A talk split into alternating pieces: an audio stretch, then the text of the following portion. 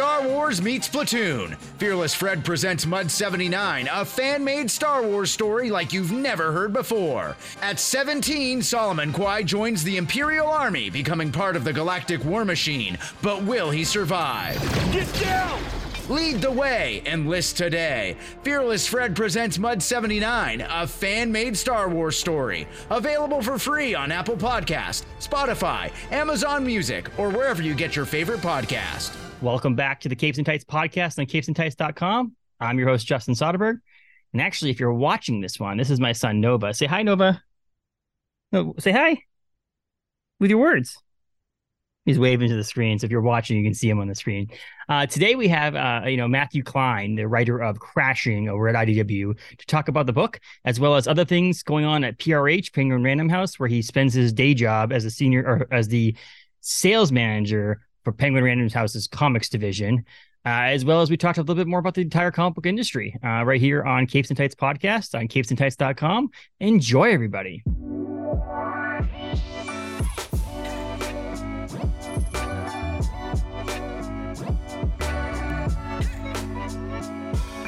Typically, I say welcome to the podcast, Matthew, but welcome back to the podcast. How about that one? Does that work? I am so excited to be back. So thank you for having me. And thank you for taking the time out of your day to actually talk to me. We were supposed to do this last week. Is everything okay with the kitten, catty, kitten, gave- kitten, cat, cat, whatever? So my cat gave us a scare. So Okay. my my adorable cat, whose name is Rogue, named after the X Men character, Mhm. um, not named by us, named by their her previous owner. Okay. But she's got kidney disease, and she's she's almost 15 years old now. And she gave us a little bit of a scare where she wasn't eating and she was very lethargic. And when you have a, a cat with a chronic kidney disease, you have to take all that stuff very seriously. And Mhm. so the vets like bring them in now, we're yeah. like oh no um so so that was my that was my unexpected uh detour but she's okay she's doing good thank you for Yeah. asking yeah, absolutely. um, so yeah, Are you you're in? Are you in New York? So we were. yeah is it a I'm whole thing? Okay, is it a whole thing to take your cat to the, the vet when you live in Manhattan? So here's the good news if you live in manhattan there's a vet within walking Okay, distance Okay. the bad news is that the vets are all insanely expensive Yes. because you're in manhattan but Mhm. as uh, you know again it's it's it's a manhattan inflation charge Yes. basically like whether it's food or it's groceries or it's or it's going to theater or it's going to a bar or it's going to the vet um, all these things are astronomically more expensive so Mhm. that's the fun part um, and we have to drug her twice before we take her because she's she's got a file on her the vet fears her um, which you know you never think it'll be your child uh, but yes, exactly right. That's just oh, I have a vet down the street, and I don't have any Mhm. animals currently. I moved into a, a, a townhouse about five years ago, and they said no animals. I had a cat before that that I ended up donating to a friend, but I was like thinking to myself, like if I ever needed a vet, there is one right down the street, and they're closing because they can't find veterinarians. oh Like my gosh Someone said that they they just can't. They've been looking for over a year for a new veterinarian in my area. I live in Maine, and, and and they just can't figure it out. So they had to close, and they're moving. They own a couple other offices. They're moving some of their people to other offices. And someone was like, "Just call their offices." And the problem is, is that the vets are so busy at other offices, and they can't find them. That there people are afraid they actually aren't going to be able to find a new doctor, a new place to bring their animal. And I said, "That's just scary. I can't imagine that." I'm like, I can. The lucky thing about me is I could just I have a two year old. I can bring him to the doc. There's a doctor for my my kid. I'm not worried about a doctor seeing my son. and where are you based out i'm trying to Uh, remember Bangor, Maine. So like right right right in the middle of Maine. So yeah, right Yep. there in center main And um yeah, so it's it's it's a rough thing, but I feel like every industry has something like this. And I just read an article in the paper. I didn't know it, but I read an article in the paper. I see the paper. I didn't actually pick up a paper. Let's not let's not go that far. I, I read an article online from the paper uh that they were saying that veterinarians in this area, there's just not enough of them. And I was just like, hmm, I feel like that would be I don't know. I feel So like I've never heard that problem before. well look you've you've just basically put out a great uh job wanted yes. uh notice for everybody to be like look if you're a veterinarian and you Yeah. want to get out of manhattan yes. um go I'm surprised Bangor, that didn't Maine. happen during the pandemic where people just try to flee the city. they did they didn't try they just fled yes. Uh, Prices of houses in Maine skyrocketed because people were like, I want to get out of this crazy place. You stayed Oh. around though. You stayed around. You know, that's all. Oh that yeah, no, we'll we'll be here. We'll be Matthew here. I, Klein, I you- grew up in Philadelphia, so I grew up in a city. Um, and I grew up in downtown Philadelphia. A lot of people say, "Oh, I grew up in Philly," and they're like, Yeah. "Where?" You're like, "Cherry Hill, New Jersey," and I'm like, yeah, "No, that's not no. it's not Philly." Mhm. Um, so I grew up in a city. I've lived in a city my whole life. My my infinitely better half, she comes from uh, Texas on the Arkansas border, and so like we, I was there for four and a half months during the pandemic, and I Yeah. couldn't sleep for two weeks because it was too quiet. Quiet, yeah. Like Uh, I need I need a bum fight. I need sirens. I need ambulances. I need I- people shouting. Like I tell you what, though, if you did that for like a year, you probably and then you went and tried to go back to Manhattan, it would probably be, would suck. Because I did that. I lived in downtown Bangor, Maine, which is not. Then it's a small town. It's small. It's a big city in for Maine, but small town in general across the country. And I lived right in downtown, and so like my again sirens, fire trucks. People fighting and yelling, bars letting out, all that stuff. And then I moved out to this. I live in the town next to it called Orrington, which is more of a country town mm-hmm. and they're literally like go, you go to bed at night and there's like you turn the lights off in your house and you can't see jack anything because it's so dark and so quiet that I tried staying at places like on vacation. We went to New York City actually in August of last year, and it was like one of those things. I was so glad we were so high up because I felt like we were actually able to get some some quietness because I don't know if I would be able to sleep with all the traffic and then and we were upper you know upper west side so it was also less busy at night oh than- yeah, than- it's a little than- a little little bit more um yeah, a little more residential on the upper west side. Yeah, so Oh, it was pretty nice. My my uncle has a hotel. He works for a hotel company that hooked us up with a beacon over in uh, uh, Yeah. above the Beacon Theater over there. Dude, that's a fun. good that's a good part of town. It was fun too. And my my uncle's hookup was uh free because we didn't. My wife and I didn't actually get a honeymoon per se. We went to oh. Western Maine because we got married in August of 2020. We were supposed to go to Well, Arizona and all that stuff. That, so would, that would do it. Yeah. And so my uncle felt bad a little bit. So he's like, we're going on vacation, our first vacation since the pandemic, you know, started and da da da. He's like, I'll hook you up with a hotel. While we were there, the Friday we were in New York City, we tested positive for COVID. like at the end of that week. It wasn't New York City. I'll promise I'll tell you that. We we we went to a swimming class with my son the Saturday before we left. And it Sure. sounds like we got it there. And then obviously towards the end of the week we started feeling bad. And that's when we tested positive and so on. So it was kind of sad in I- that sense. But I got COVID over Thanksgiving oh, in fun. Texas. Fun. Um from from my mother-in-law. uh so like we living living in one of the most densely populated cities three for for the whole time. Yeah. But I had to go down to Texarkana, Texas, and that's how I got COVID. Was and during over the course of Thanksgiving week, that is when we all had it. Um so That- hilarious. that's She what I said. felt We, we, we wore our masks because it was August of 2021, 2022. So we like we're still like okay, it's New York City. We're from Maine. We don't know. Let's just make sure we wear our masks most of the wear time we're mask. there. People still wear masks out there. And we were just like, the funny thing is we got it from Maine before we left. We knew that because Yeah. there's no way that we would have tested positive likely on Friday of that trip if we and we wear a mask. It was not like we were like getting it there, but it was just kind of funny. It was like, oh, we go to New York City and we basically brought it to New York City with. Yep. How New York always City got it in the first place. yeah, exactly. Right. But uh, well, welcome back to the podcast. I'm really excited to have you on here and talk. And, and obviously, you have a, a a trade paperback coming out here in the beginning of July for Crashing. That's exciting. Uh, it, it's less exciting that bookstores get it before comic book shops. That's what I'm mad about. Uh unfortunately that is that is a little bit of the the model. Um yes. It, and, Tuesday, well, is it Tuesday? depends- Is that how it is? Is it two? I mean, I was just earlier today for so this is episodes that comes out this week on Wednesday, uh, uh, the Sure. fourteenth. Uh, I talked earlier today around lunchtime with um, Charles Soule and Ryan Browne about Eight Billion Genies, and that episode comes out in a couple weeks.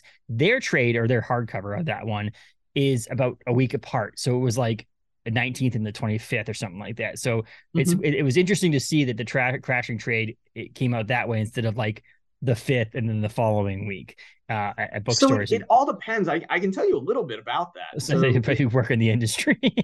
I do. Yeah. So so for, for those of you listening, my day job is um I work for the US comics market team at Penguin Random House. Mhm. Um so I I sell comics to comic book stores. That's what I do 9 to 6 every day. Um so what ends up happening is that publishers have different contracts for direct market distribution, which is the comics shops, Mhm. and what we then call the book market distributors, which is Barnes Noble, BAM, you know, Amazon, and what have you. And generally, there's a difference. It could be anywhere from a week to a month, and it all is dependent on the publisher. The publisher has, uh, you know, deals with those contracts. So, for example, um, we just took on Dark Horse, mm-hmm. uh, distributing single issues and new release product to the comics market. Prior to this month, you could get all the same graphic novels from PRH as you would any other distributor, but it was on the book market schedule, mm-hmm. which meant you would get it two weeks later than comic book stores. So, but that's Dark Horse's terms. IDW, you get them in the book market a little earlier. So again, it's all publisher to publisher. It's all little wibbly wobbly, timey wimey um, in that vein. So it's it's very it's very funny how that goes. And I guess it's per publisher and so on and so forth. And that and so you have you directly deal with is it Dark Horse you just said because you just got Dark Horse and Marvel as well. Uh, what other are there other companies that PRH uh, is distributing right now? Oh yeah, we distribute about 200 publishers. Okay. Um, and they're they're all and they're all available for comic book shops to order from, which is the really exciting things. But I mean, as far as single issue comics go, we have Marvel, we have IDW, we have Dark Horse. Okay. Um, but we also distribute graphic novels for those three and DC, um, Archie, Titan. But also then you get like Knopf. So if you yeah. want to get uh, Maus, Pantheon in general. So you can also get Black Hole, Chris Ware. Um, and then we also do like Del Rey, Random House Worlds, the little Golden Book line, yes. Rizzoli, DK Publishing. Um, but then you also get into like Del Rey, 10 Speed, and Clarkson Potter, um, Wizards of the Coast. We also distribute. We have literally 200 publishers that comic shops can order from us that they didn't even have access to or from other distributors, which is mm-hmm. very cool. It's very cool. And my main Sorry. job, like I, I tell every shop I work with, my job is to help you grow and expand. And because they've never had access or awareness that they had access to this breadth of product, we're really seeing shops evolve and, mm-hmm. and say, no, I want to get Mad Libs. I want to get sticker books. I want to get little golden books. We sell them by the rack. Yes. They're such sellers. Um, but also you're starting to see more comic shops are ordering like you know, classic sci-fi prose books or the Star Wars prose mm-hmm. books and being like, why are we letting Barnes and Noble have that customer? We've given up the, the direct market gave up so much ground, especially manga. My gosh, mm-hmm. there's no reason Barnes and Noble should have more manga than a comic shop, except yep. comic shop said, never mind, we won't do this. Mm-hmm. But I always tell comic shop owners, the book market is no problem poaching your customer from you. Mm-hmm. So you should feel no worry about trying to poach them back. Um, and customers want to get as much stuff in one place as they can. So if they come to you and see, oh, here's my single issue, but oh, I can also get this little golden book. Oh, I can also get Lore Olympus. Oh, I can also get this uh, visual dictionary for DC Pride. Um, mm-hmm. Great. I can do it all in one store and I'm supporting a local business. I will be thrilled to do that and then they come back to you for more of that product. So that's what's really cool to see happening right now.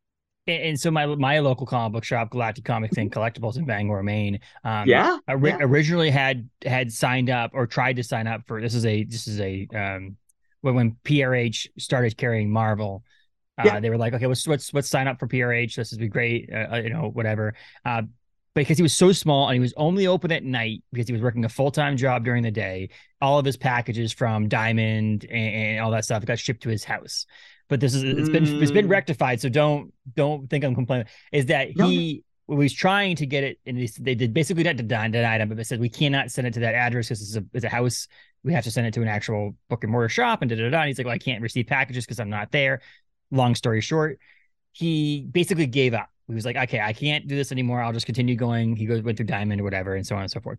And then I, I, kept on reminding him. I kept on reminding him, like, guys, the, it's cheaper. You can buy it through PRH cheaper than you can through Diamond. And I said, just. So finally, he's now full time. He quit his other job about a year ago, a little over a year ago. Mazel he's full time in this shop. He can be there for deliveries, so on and so forth. He got it. He was so pumped because he had the hardest time getting like the last Ronin hardcover from from other distributor, and he come to us. We got them all. Yeah, well, he got them all. He got he got two copies in. He sold those two copies, bought another three copies, sold you know so on and so forth.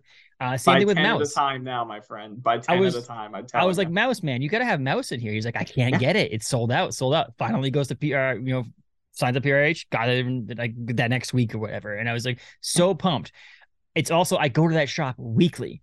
And I Mm-hmm. say, I look up you, I can't hardly see in the back of there. I got some of my Light of the Jedi, my my Star Wars books. I'm like, why am I not just buying these from you? Because he can get those now too. That's and so what I'm saying. It's so excited for it. He's so happy about that. And and and it's it's one of those things that he's not annoyed, but he's it, it makes more work on him having multiple publisher or multiple multiple distributors to go through, but also in the end makes him more money and makes his customers happier. So it's a little bit more fun for him because he's like again the little golden books. I've got a two year old. He loves the little golden books. I'm like Yeah. I'm trying. I'm going through the catalog. like which, which what do I want to get? There's like 50, there's like fifty a quarter Yes, that come out. yes. There's never gonna stop. So no, and so it's really Um, cool to have that. the- did you get the little the, the Taylor Swift little golden book? No, I did not get that. No, Let me tell I did have him order uh, the uh, little uh, Devil Dinosaur and uh, Moon. Moon Yeah, one. yeah, yeah. I was just talking about that with an account right before I came on. yeah, Um, that one. yeah, Yeah, it's exciting. and it's you know, look, there, there's, I, I, everybody fears change, yes. right? I, I never use the word change. Here's my my little my little tip and trick. I always use the word improvement. Mhm. Nobody likes change. Everybody likes improvement. Um, it absolutely adds a bit more time and a bit more work having more distributors.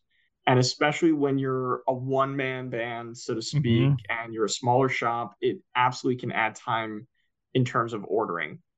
But generally speaking, the longer you do it, the quicker it takes. Mhm.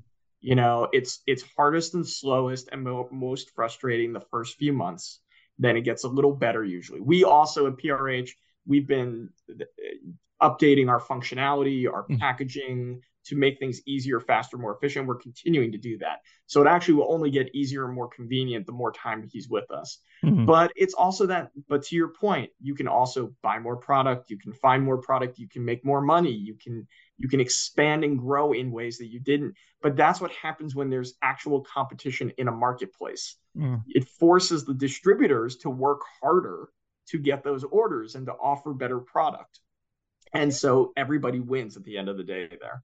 And I also think that one of the benefits more recently with with the news that Image is going over Lunar is that with you with with PRH having Marvel and and IDW and Dark Horse, and then Lunar having DC, you know, and, and, and Image, and, and obviously Diamond still carrying books and, and so on. That that it makes it a little bit easier when it was just one company going to another place. Like for example, when DC went over to Lunar, it was like one company went over, and when Marvel went to PRH, it was one. And now it's like okay, now I need these one or two companies. It's harder for someone to take in, but now that multiple companies are changing up how way they do things, multiple publishers, I should say, is it makes it a little bit easier. Okay, if I go to one place, if I go to PRH, I can now order multiple different publishers. If I go to, you know, Lunar, I can order Well, and- multiple different publishers. So it makes it a little And- bit easier. and- he has to keep track of it though, because I have been in the shop before. He's like, well, look, I I ordered a Mad Cave Studios book from from Lunar, but I also Mhm. ordered it from from Diamond.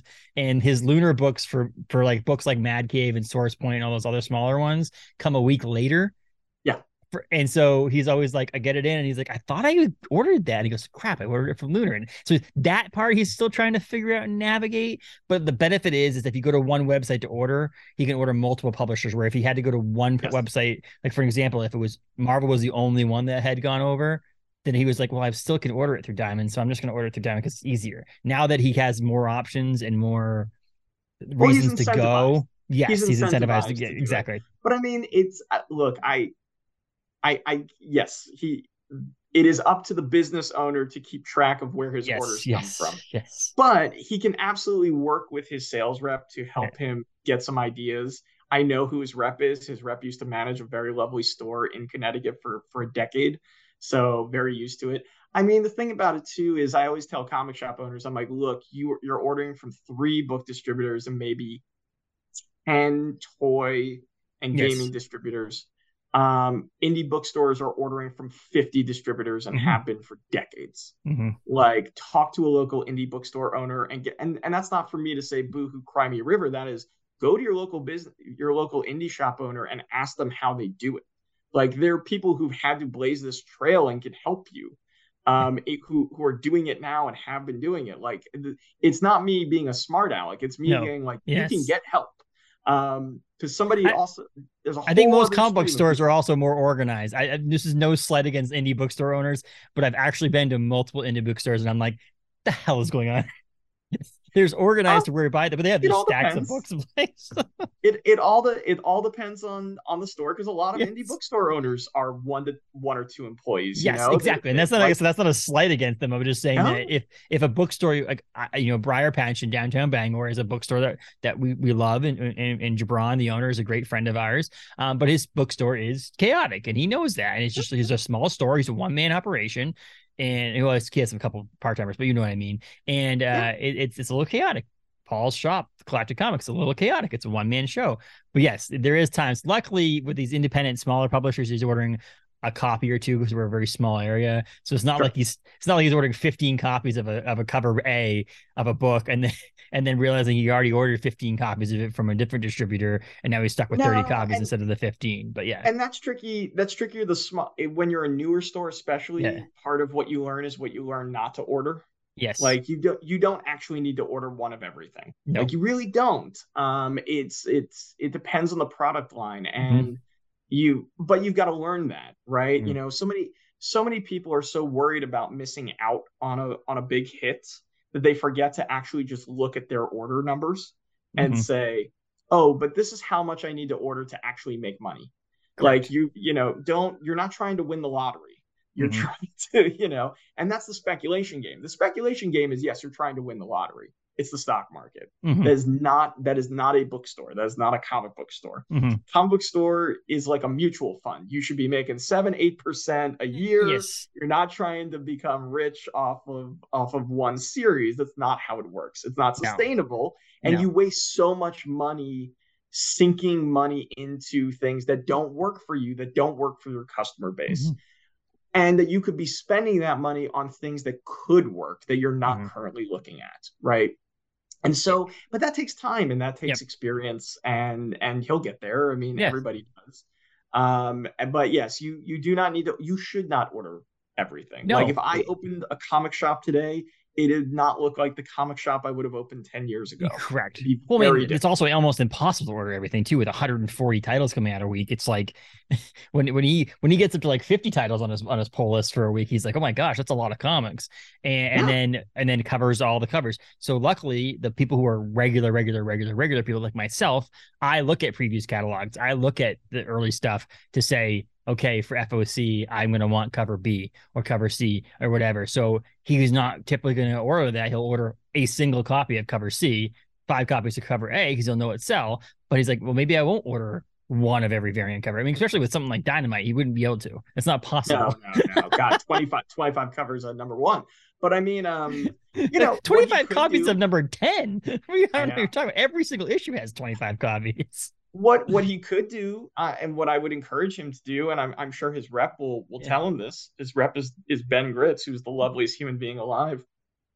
But you know what he could do. What I would recommend is, does he send out a newsletter every week and yes. say this is what's on FOC? I, so that's what I'm trying to get him on, and that's one of those things where it's like because he does a weekly after he's already ordered, like the weekly, like he puts it out Sunday no, for what's going on. You gotta do it. So, send it out Friday. Yes. Send it out Friday yep. of every week mm-hmm. um, or Thursday of every week and say you need to get those, you need to get these or your requests into me by Monday morning. Mm-hmm. But the cool thing is on the public facing website of PRH, it's called mm-hmm. PRH Comics, he can literally download an Excel spreadsheet every single week that has every single book on FOC and it's got a quantity column. So he literally can just email that and say, fill in your number and send it back to me. Yeah and that's it. So it's super well organized. It's in a spreadsheet, and he doesn't have to play a guessing game at all. So I would highly recommend. I did not know we were going to go into uh, into the, FOC intricacies, but I love this. Well, but so he can absolutely do that. So that's the funny thing about me too is I'm a huge comic book fan. I'm actually a huge sure. comic book fan of the business too. It's not just sure. uh, obviously being a, business. a, podcaster and, and, and writer for the for for uh, comic book stuff, not only just the intricacies of how a comic book is made and all that stuff, but like how the business sure. works and so on. So I have one of my good friends or podcasting friends, uh, David Harper, who runs Off Panel, has multiple yeah. times a year has retailers on to discuss how comic books are being sold in the comic book stores and so on and so forth. And I was sure. trying to go talk about like online stores and all this other stuff that he has discussions about. It's like it's not as easy as in the comic book world, I think, with multiple publishers and multiple different uh, uh, retailers and, and, and, distributors, is to have a like a POS system that works perfectly. Like you always are going to have something that's like here and there. Something will always be missing. Something yes. will always be lacking. And so there, there's always going to be something you have to do a workaround mm-hmm. on. And and we work with you know PRH works with all the the yes. major POS uh, distributors out, POS systems out there, and none of them is perfect. Like no. I, I've been, as I told you the last time I was here, I started as a retailer. Mm-hmm. Then I went uh, in at Forbidden Planet in Manhattan. I worked alongside Matthew Rosenberg, Vita Ayala, and Danny Lore, and Tyler Boss, uh, and Nick Philpott, all mm-hmm. creators mm-hmm. working today. Uh, we were all slinging books at the exact same time. Um, and then I went over to Valiant and I was uh, a sales rep. And then I worked my way up over the years to vice president of sales and marketing. So I worked with Diamond. I've, I've worked with the book distribution channels. I, I put together marketing campaigns. I went into over 250 shops all over the country, Canada and the UK. And I talked to every owner and I see how they hand sell, how they organize. Mm-hmm. It's an amazing thing out there because no two shops are exactly alike and there are a million ways to do it right. Yes. You know, but one universal truth is that there is a lack of standardization of data. Yeah. Um, and and that there is um, and that there is always going to that no POS system is a one size fits all Mm-mm. because every shop is so different and has a different way of operating, a different way of receiving, a different way of marketing, and you can do it. So POS systems will try and get as close as they can, but you're never going to find something that's 100% perfect. So don't look for it. Look no. for something that can get you 75% of the way there and you'll be good.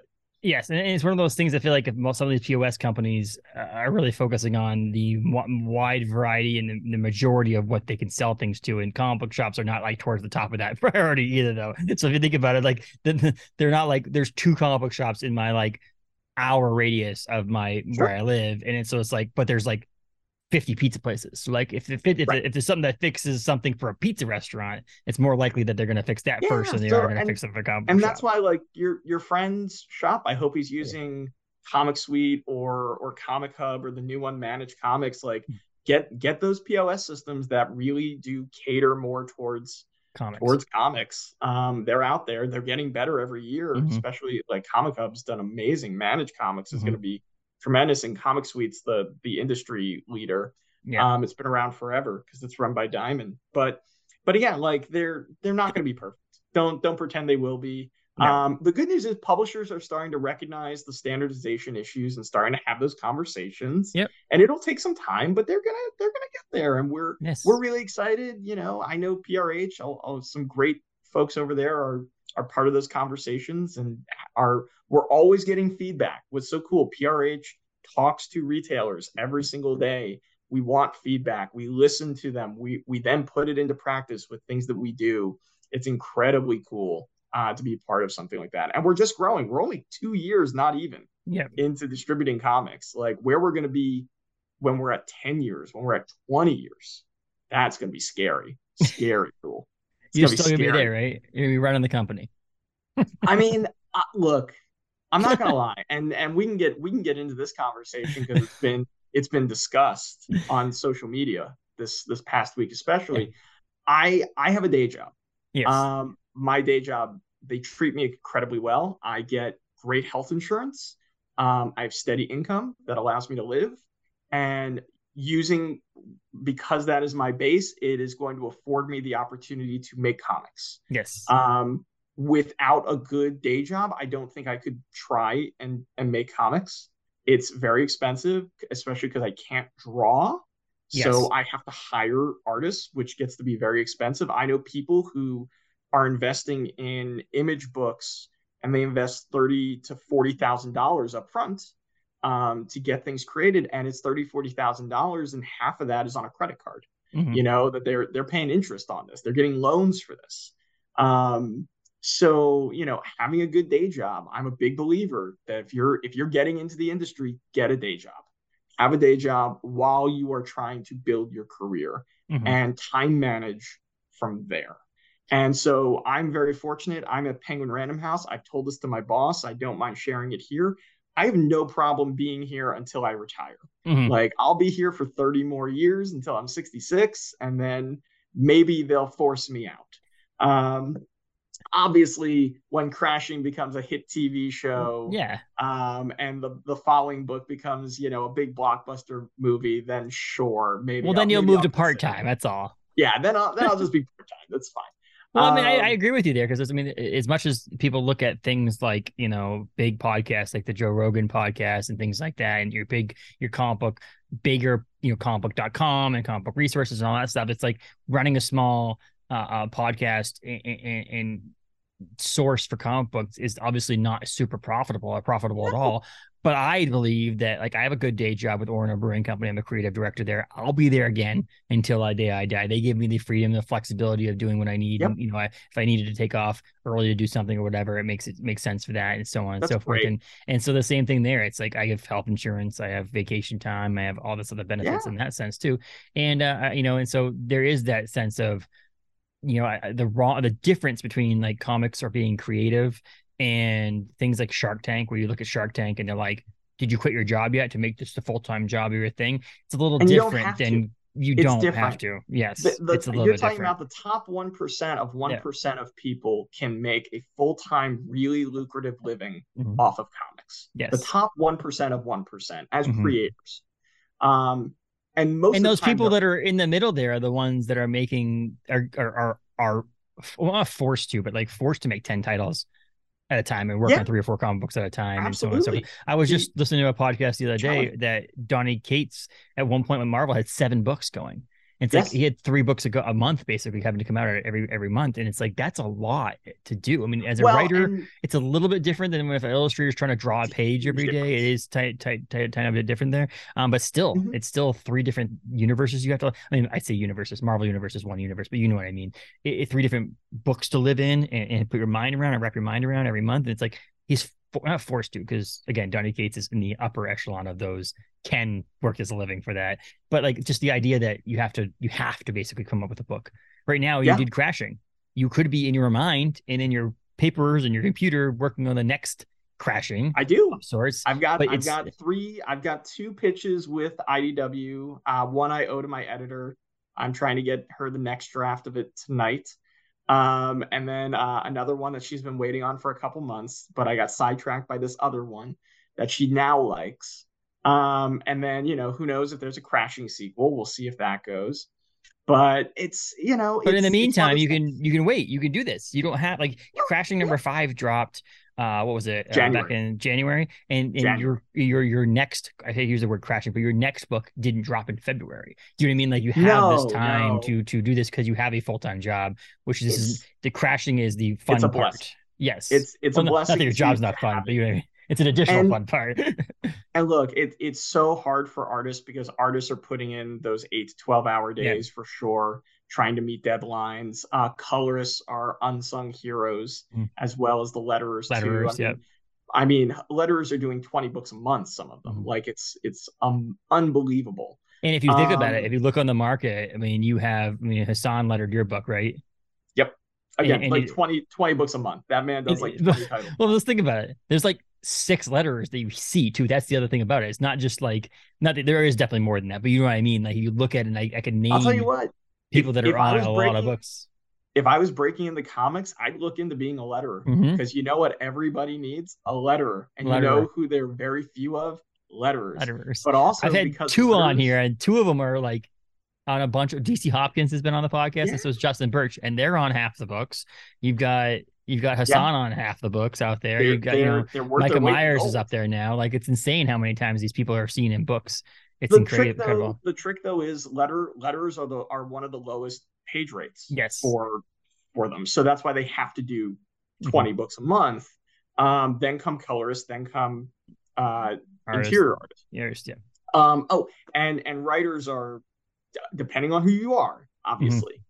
You know, if you're Scott Snyder, you're going to have one rate. If you're Matthew Klein, you've got a very different rate. Um, Wait, they pay you? You have another rate. But um, but you know, but even even Snyder, when he was writing Batman, he was still teaching college. Yes. You know, like that's the thing is like you know, I was I was having this conversation with with uh, my better half was a friend that is getting some some lovely uh, prose books published but they're not making enough that they can live on. Mm-mm. And it's like, no, you've got to, you've got to now, you've got to use that to get a teaching job.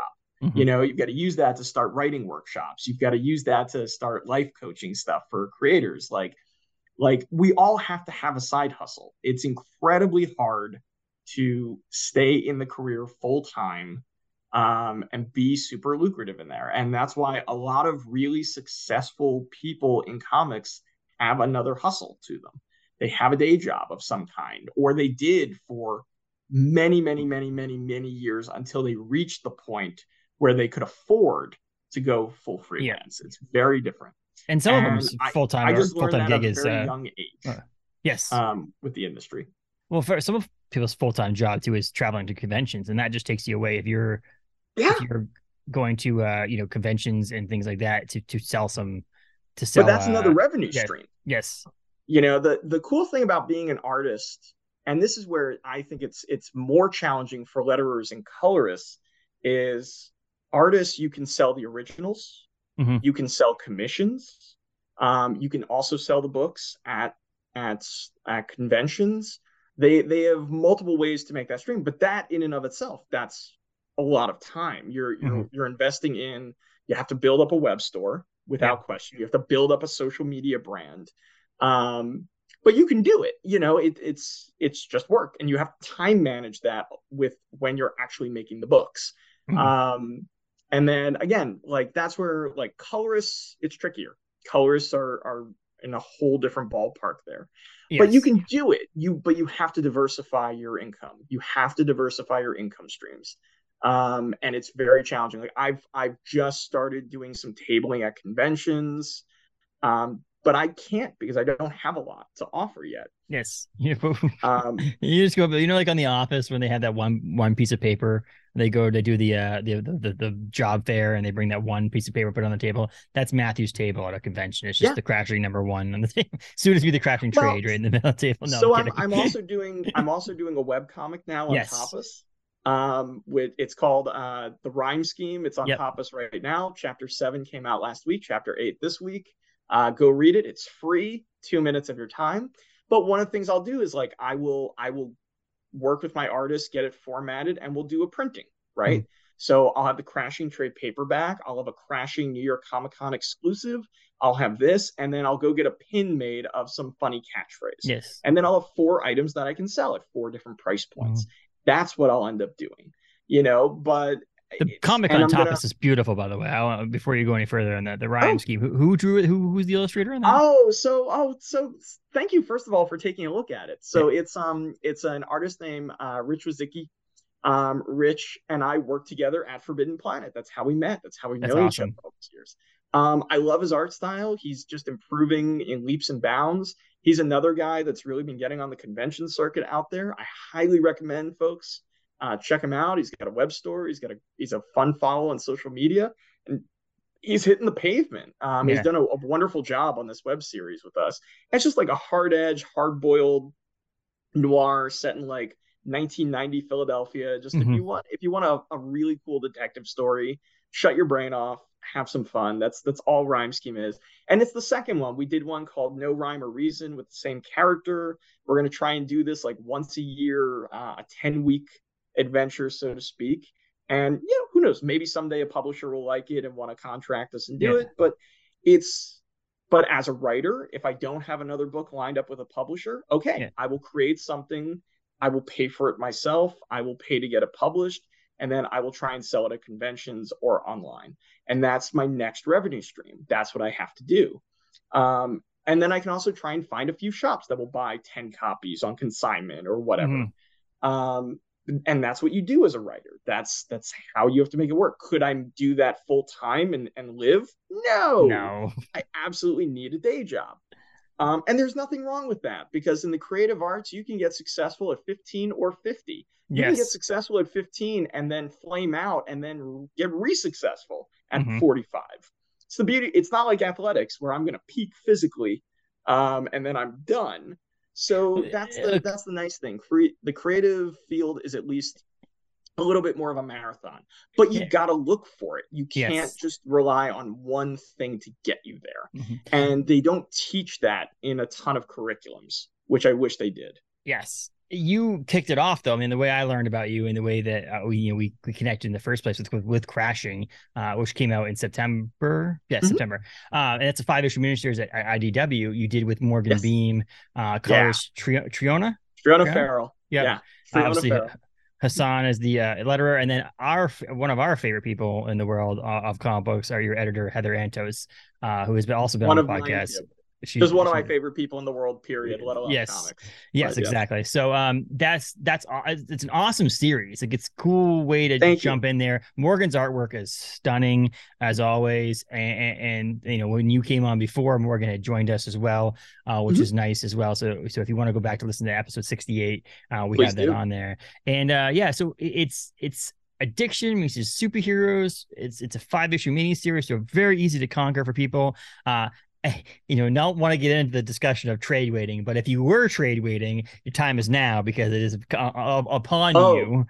Justin, I see. Here's the thing: the way the industry is right now, it's a five issue miniseries. It's brand new IP. It's a creative team that most people haven't heard of yet. So yeah, you're gonna pick up issue one and then you're gonna wait. Mm. Now is the time. I've mm. got mm. I've got signings lined up in seven different states over the summer um, to promote this thing. And I think I think we're gonna really find our home as a trade paperback. Like this is probably the ideal format for it. Mm-hmm. Um, I'm very excited. I always tell people it's like the medical drama of House meets uh, the gritty social superheroes of the X Men. Like that's how that's how I like to describe it.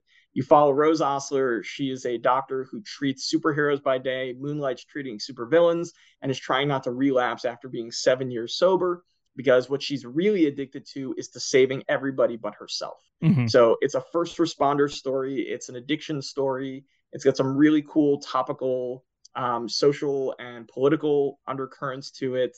It creates a huge fun world that we have tons more stories if we want to revisit, we can play with. Um, so please get it out. It's everywhere, July 4th. Um, and depending on where you are, you might see me. Um, yes. so by all well, means, I mean, there's 52, there's 50, 50 states, there's 70, you know, that's, that's a pretty good portion of the states you're going to be in right there. You know, obviously you're not well, going to Alaska, we, right?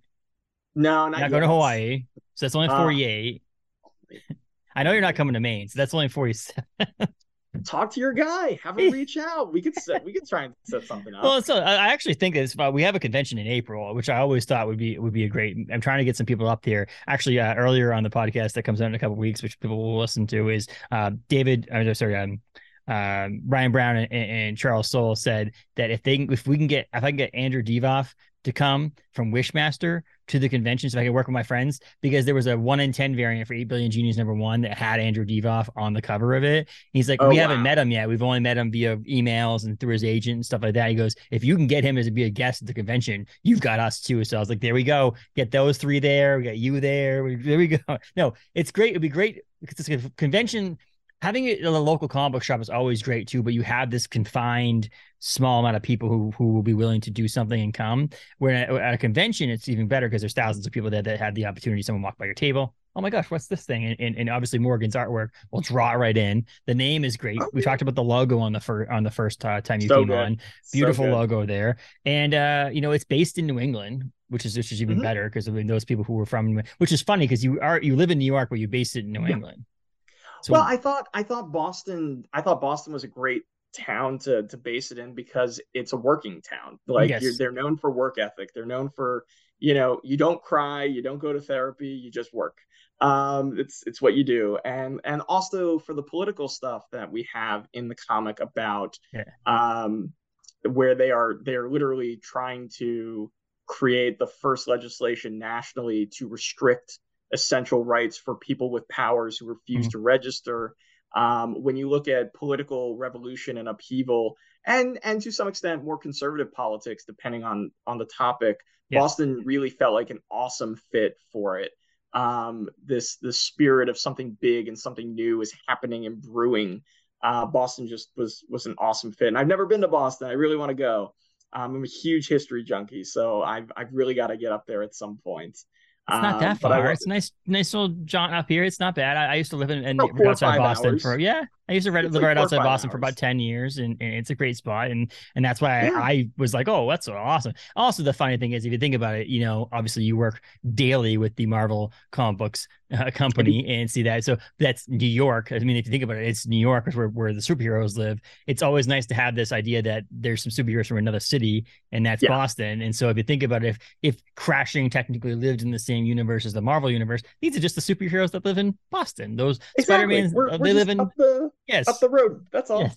Yeah, exactly. They just they just, just don't see each other that often. Yes, exactly. Um, just, uh, you know, so like it's just kind of funny. It's nice to see that that separation, that difference in the idea sure. that. And I and I always think well that was another fair, reason. I, Everybody I hate that stuff in New yes, York. You got to go somewhere else. Like I I wanted to do Philly. I thought about doing Philly because I'm from Philly, but yeah. I was like, eh, it's too on the nose. Like yes. Boston really is the better a better. They've got vampires there. I mean, Rodney Barnes has created vampires in Philadelphia, so you don't want to. Do so, uh, but no, we uh, it, it's just it, it this it's I gotta stop saying this because now I feel like I'm also uh, uh, uh, gonna put up a review of Minor Threats, uh, uh, mm-hmm. first trade paperback and their superhero stories. And it's funny because I was like, it's so hard to come up with a new superhero story, and I'm like, I gotta stop saying that because people are crash crushing them now. Like, there's some really good ones out there. I mean, Tony Fleecs and, and Tim Seeley's got their local man. You've got yeah. this. Uh, minor threats is great. We just it was just kind of funny. I mean, public domain, public domain's amazing. So it's, kind of funny. I'm like, oh my gosh, I got to stop saying that it's really hard to break in with a superhero story and not being a big two when it's you guys well, are you guys are it's all making about, me feel it's all wrong. About the lens, man. It's all about the angle. Like like for me, this is not a superhero story. This is an addiction story. Mm-hmm. It, but it's an addiction story set within a world of superheroes, right? So for me, that's where it is first and foremost. And the superhero comes it's additive of the story but it's not the whole story right? Mm-hmm. so it's that's all how you approach it. That's all about how you approach yeah. it where you find your way in um to the world as it were. It, it, so it's it's a, like you mentioned it it's like the walking dead is a zombie story but not really it's not really about the zombies. It's about it's the people living yeah it's, it's, it's a survivalist story yes, with yes. zombies. It's, it's, it's a it's a meditation on the worst instincts of human condition. yes mm-hmm. with zombies in it. Like the zombies are not the story. The zombies are the dressing. They're the set yes. dressing. Same thing with The Last um, of Us. Last of Us was the same way. That Last of Us is a story about people. Uh, I try to explain to people Ted Lasso. Ted Lasso is an absolutely wonderful show. I don't like soccer. It it's not about soccer. Soccer is a vessel to move the train forward. It's not the actual like you see soccer no. and you see it being played, but there's so much more to it. They're at the bar. They're in his apartment. They're in the office. They're it, you know. It's the difference between plot and story. Yes. Um, the plot is what happens Mm-hmm. The story is the journey of why something is happening and who it is happening to. Mm-hmm. Um, one of my favorite examples is uh, basically like I, I can't even think of one right now, but like if if I were to tell you The Walking Dead, let's stick with The Walking Dead. Yes. If somebody says, "Oh, The Walking Dead is about a group of people uh, from the zombie apocalypse who are trying to survive and have to kill zombies and figure out how to live in this in this post-apocalyptic world i would say no it's not. You just mm. described the plot. Yes. What is the story? The story the story is about found community trying to create their own settlement. You're trying to take disparate parts of society mm. and create its own uh, new society and the question is, can humanity evolve beyond its basest impulses and yes. instincts? That is the question it's asking. That is the story of yes. The Walking Dead. The plot has to do with zombies. Yes. But the story has nothing to do with zombies. And I, I, think is, it's that is the difference. One thing you could say about like things like The Walking Dead or, or any of these things, you could almost kill and and, and, and send yourself into a post-apocalyptic world with a zombie apocalypse and then sure. kill them all off and not have a single one of them around anymore and still see some of the the, the storylines that happen Yeah. in The Walking Dead because it has nothing to do with them. They just can't leave the walls of where they are because they're afraid to get bitten or someone but gets bitten and dies and so on and so forth. So it's like You could leave you could leave the zombies off page yeah, the entire series, and it which was what work. Last of Us mostly is. If you watch the Last of Us TV show, there's very few of their zombies in the show. It- it's just you see No, it here and there, but it's a it's a you know The Last of Us is about a father and daughter. yeah, yeah. It's it's about it's about family. It's about the bond between a father and daughter in a time of crisis. Yeah. And he is it's about a man who failed to protect one daughter Mhm. and now is is trying to redeem himself and protect uh, the daughter he never expected to have again. Mhm. It's about a second chance at fatherhood. That is what the last of that's the story of the Last of Us. Um, and and realizes that in order and and realizes that in order to protect her, he will do things he never thought he would possibly do do. Yes. Um, and that is the story of The Last of Us. And then you get into, oh, it's about this guy who ends up dealing with this daughter who's a cure for zombieism, and they go across the country to some mythical place. That's the plot. Yes. That's just the plot. I'm not telling you the story. I'm telling you the what happens. I'm not telling you the why it happens. Um, And in relation one of the to- in relation to crashing, it's sure, the addiction is the is the story and what what your main character has to deal with because of by day you know helping and, and working in a hospital multiple hours a day with very little sleep very little rest caffeine all day. I mean you explain that in the first couple pages and her cups of coffee and when she takes them and stuff and so on and so forth.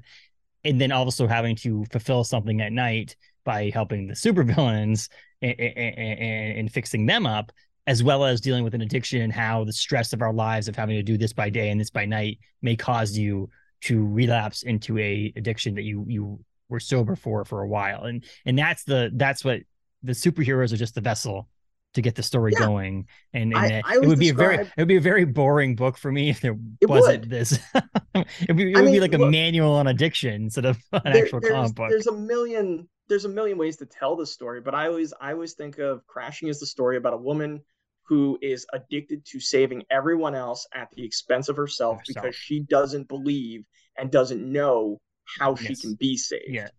Um, and is the story of how she learns the importance of putting herself, of taking care of herself. Um, it's about self care. I always Mhm. say to people, "What is crashing about?" It's about self care. Um, and it's it's in a it's set within a profession that is incredibly high pressure, which is being a doctor, especially being a, a surgeon. It's unbelievably high pressure. Um, the smallest mistake, you could kill somebody. Mhm. Um, you literally have life and death in your hands every day. And that is huge responsibility. And so the question is when your job is to help everybody else, but you don't know how to ask for help and you don't believe you deserve help. That is Rose's journey of what she Mhm. has to learn as a character. That is where we start with her. And I think that's very relatable. I think, I you think so too, the yeah. inspiration was the pandemic, was watching doctors give testimonials about going into a circumstance every day for 12 hours a day where they didn't know if they could save the people that they were treating. It was unbelievably overwhelming and they're having panic attacks in Mhm. their cars. They're they're starting smoking, they're losing weight. They themselves are wasting away and they are feeling the stress and the pressure and no one's there to help them. Yep. And that was that was the inspiration for the main character for Rose is this everyday hero who has the power of life and death over people who are on paper way more powerful than she is and the pressure that that puts on her. Um, and the addiction is a whole other monkey on her back that sh- that she fights to keep from controlling her and that she doesn't realize is controlling her way more than she admits. Mhm. and that is really where we start with her and that is the basis and the genesis for it. And that's super relatable whether you're a doctor whether you're in construction i mean just whether if you have poor work life balance or you feel like there are times where you can't get your head above water you can relate to rose like mm-hmm. that is her journey Yes, and and, it's available. Issues this five issue miniseries from IDW. Uh, yes. And you can get it at bookstores on July 4th and comic book shops on July 5th. FOC's over, but still tell your local, like, be kind and let them know, hey, I want a copy. First of all, most LCSs or bookstores will put it on hold for you when it comes yes. in if you can't get to the day, you know, it comes yep. out. Most are like, it's a guaranteed sale. You know, put it on there, put it on the shelf, so on and so forth. I and that's sadly, how you support people. Yes, I sadly do this at my bookstore all the time. And my bookstore owner won't tell won't charge me until I go get it, and I'll be like six weeks later, I'm like, oh shit, I got a book at the bookstore, and I'll walk in there. He's like, "You kidding me right now?" I'm sorry. I almost did that. So, so uh, uh, Daniel Kraus is, is, a friend of the podcast and stuff like that. He has a book coming out in August, uh, uh Whalefall, uh, and, and, he sent me a single copy of it, but I needed another copy for someone else uh, at my office. And uh, my local bookstore is like, I've got an extra one. So I'm like, Daniel, do you mind if I? No problem. So he put it on hold. I felt bad because the the bookstore had a flood and so they're like doing curbside pickup only because they're trying to like you know obviously and i felt bad because i'm like i didn't know other books that i needed to get so i'm like i need that advanced reader copy of Whalefall that i'm not paying for can i get that i felt so bad i wasn't supporting the shop but it is what it oh, is, and I'll, I'll, support Jabron and, and, the Briar Patch in the future. But like, I was like, ah, it's okay. I, my wife was helping in, in, in in trying to find my copy because I have one around here somewhere. I need to read. Um, but we're uh, we're we're hopefully doing a beer with him actually. So uh, my brewery Ooh. that I'm working with, we're doing a whale fall beer that hasn't fully been announced, but this is a little glimpse, and I'll find out from people if they actually listen to this episode that they found out about this on this episode. So, hmm. um, but yeah, but crashing it was it was excellent. I hate to, to right. cut this down and, and just just end this here, but I've got to get going here pretty soon. Is crashing is excellent. You can grab it at local comic book shops, and honestly, no matter where you buy it, I hate to say you know big shops, small shops. Obviously, support your local shop, but no matter where you bought it, buy it. It helps uh, Matthew and Morgan, and those the team, the creative team. It helps show people at IDW that people like the comic book and so on and so forth. Uh, you know, your whole creative team on that thing again, you, Morgan, Triona, Hassan, Heather, all those people are great people. So you want to support those people as well. Uh, and hopefully we're looking forward to more from you, man. I mean, I'm excited to see what's coming up next. Uh, uh, you know, down the pike and so on and so forth. And obviously, sounds like Heather uh, is going to listen to some pitches from you and, and hopefully get some stuff, get some stuff made. We'll see. Only if it's great. Heather no, doesn't make great. bad books, so only no, if it's great. It's great. Um, yeah. And, and can I plug the some of the signings I'm doing? Yeah, yeah, absolutely. Thank you. So um so we're I'm embarking on a really ambitious signing tour on July 8th. That'll be the first signing I'm doing. It's going to be at Brave New Worlds in Philadelphia, Pennsylvania. So I'm going back to my hometown. Uh, July 12th, I'm going to be from 5 to 7 p.m. at Forbidden Planets. So my super, my comic book origin story, as it were, uh, going back to where it all began, the shop that I used to work at. Then uh, July 22nd, I'm going to be at Eastside Mags in Montclair, New Jersey. August 5th, I'm going to be in Matawan, New Jersey at the Geekery. August 11th, I'm going to be in uh, Greenville, South Carolina for Borderlands Comics and Games. August 12th, I'm going to be making the rounds for, I think, four Ultimate Comic shops in Raleigh and Durham, North Carolina. Tremendous places there. July 15th, I'm going to be in LA at Golden Apple Comics. Um, so definitely keep your eye on that one. They are one of the best uh, in that area at doing these wonderful events. Please come out. Uh, I'm going to be bringing a couple extra special prints that aren't available anywhere for people. Nice. The first couple people who come in the line will be able to get a signed print. Uh, we'll take photos, ask me all about the industry, ask me what it's like to create a comic, ask me how I went from slinging comics to writing them to selling them. Uh, I'll be happy to share with you all the tips and tricks I've got and just come say hi. And there are more signings in the works. Um, we'll be posting about it soon. So absolutely. I mean, go go see your creators, meet them. We talked. I don't remember. It was before we started recording. We talked about meeting people like George Perez. I met, and it was one of the best experiences of my life. And and one of the things I will say is that when you meet someone in person, for some reason, when you meet them in person, get a book signed or talk to them about the book. The book you're reading means so much more if that makes any sense. Like it's subconsciously, you're just like, this book means more to me. It, it's a better story to me because you met the person. So go out to these places. It also supports local. I mean, it, it, you know, Matthew, you can buy your book anywhere comic books are sold. But if you can support your local shop and you'll be there, like Forbidden Planet or or Ultimate Comics yeah. or so on, it's really cool to see that too. And, and I'm glad you're going to those shops because the local comic book shops really appreciate it too. You know, so absolutely. So yes. come say hello, support the book, support local business, uh, and let's just have some fun. Yes, like that's absolutely. the beauty of it. It's comics. Have fun. So let's celebrate July Fourth week by reading Crashing. How about that? That's if we're gonna leave it at that. I appreciate it. Uh, thanks for coming on, talking crashing, uh, PRH stuff, comic book industry stuff, and all that stuff. We'll definitely have you back more. We'll do one episode sometime in the future that's literally just talking about the world of comic books. We won't we won't even mention Love that you do comics. No, I'm just kidding. Hopefully, we'll be able to promote your next comic. That's what I want to do. So, uh, at the very least, uh, hopefully, we'll promote uh, the Rhyme Scheme and its sequel, yes, maybe. So exactly. you can go there find go. that on Thomas Tapas as well right now for free. So. Yes, absolutely. Thanks you very much, uh, Matthew. Enjoy the the rest of them, and hopefully the weather and the the, the cloud of smoke and, and, and stuff is gone from New York City. Oh, long gone, long okay, gone. good. It's good. all good. I say breathe easy, but it's still New York City. So, thank you, Matthew. Thanks, Justin. That was Matthew Klein, writer of Crashing over at IDW. Check out the trade paperback coming to a local comic book shop or bookstore to you July 4th at bookstores and July 5th at local comic book shops. Be sure to follow uh, Matthew Klein on social media. Search right on there for Matthew Klein, as well as visit his comic book over at Tapas. You can find us on social media on Facebook, Twitter, and, and, and, Instagram, as well as on Apple, Spotify, and all your major podcasting platforms. Just search for Capes and Tights. Thanks, everybody.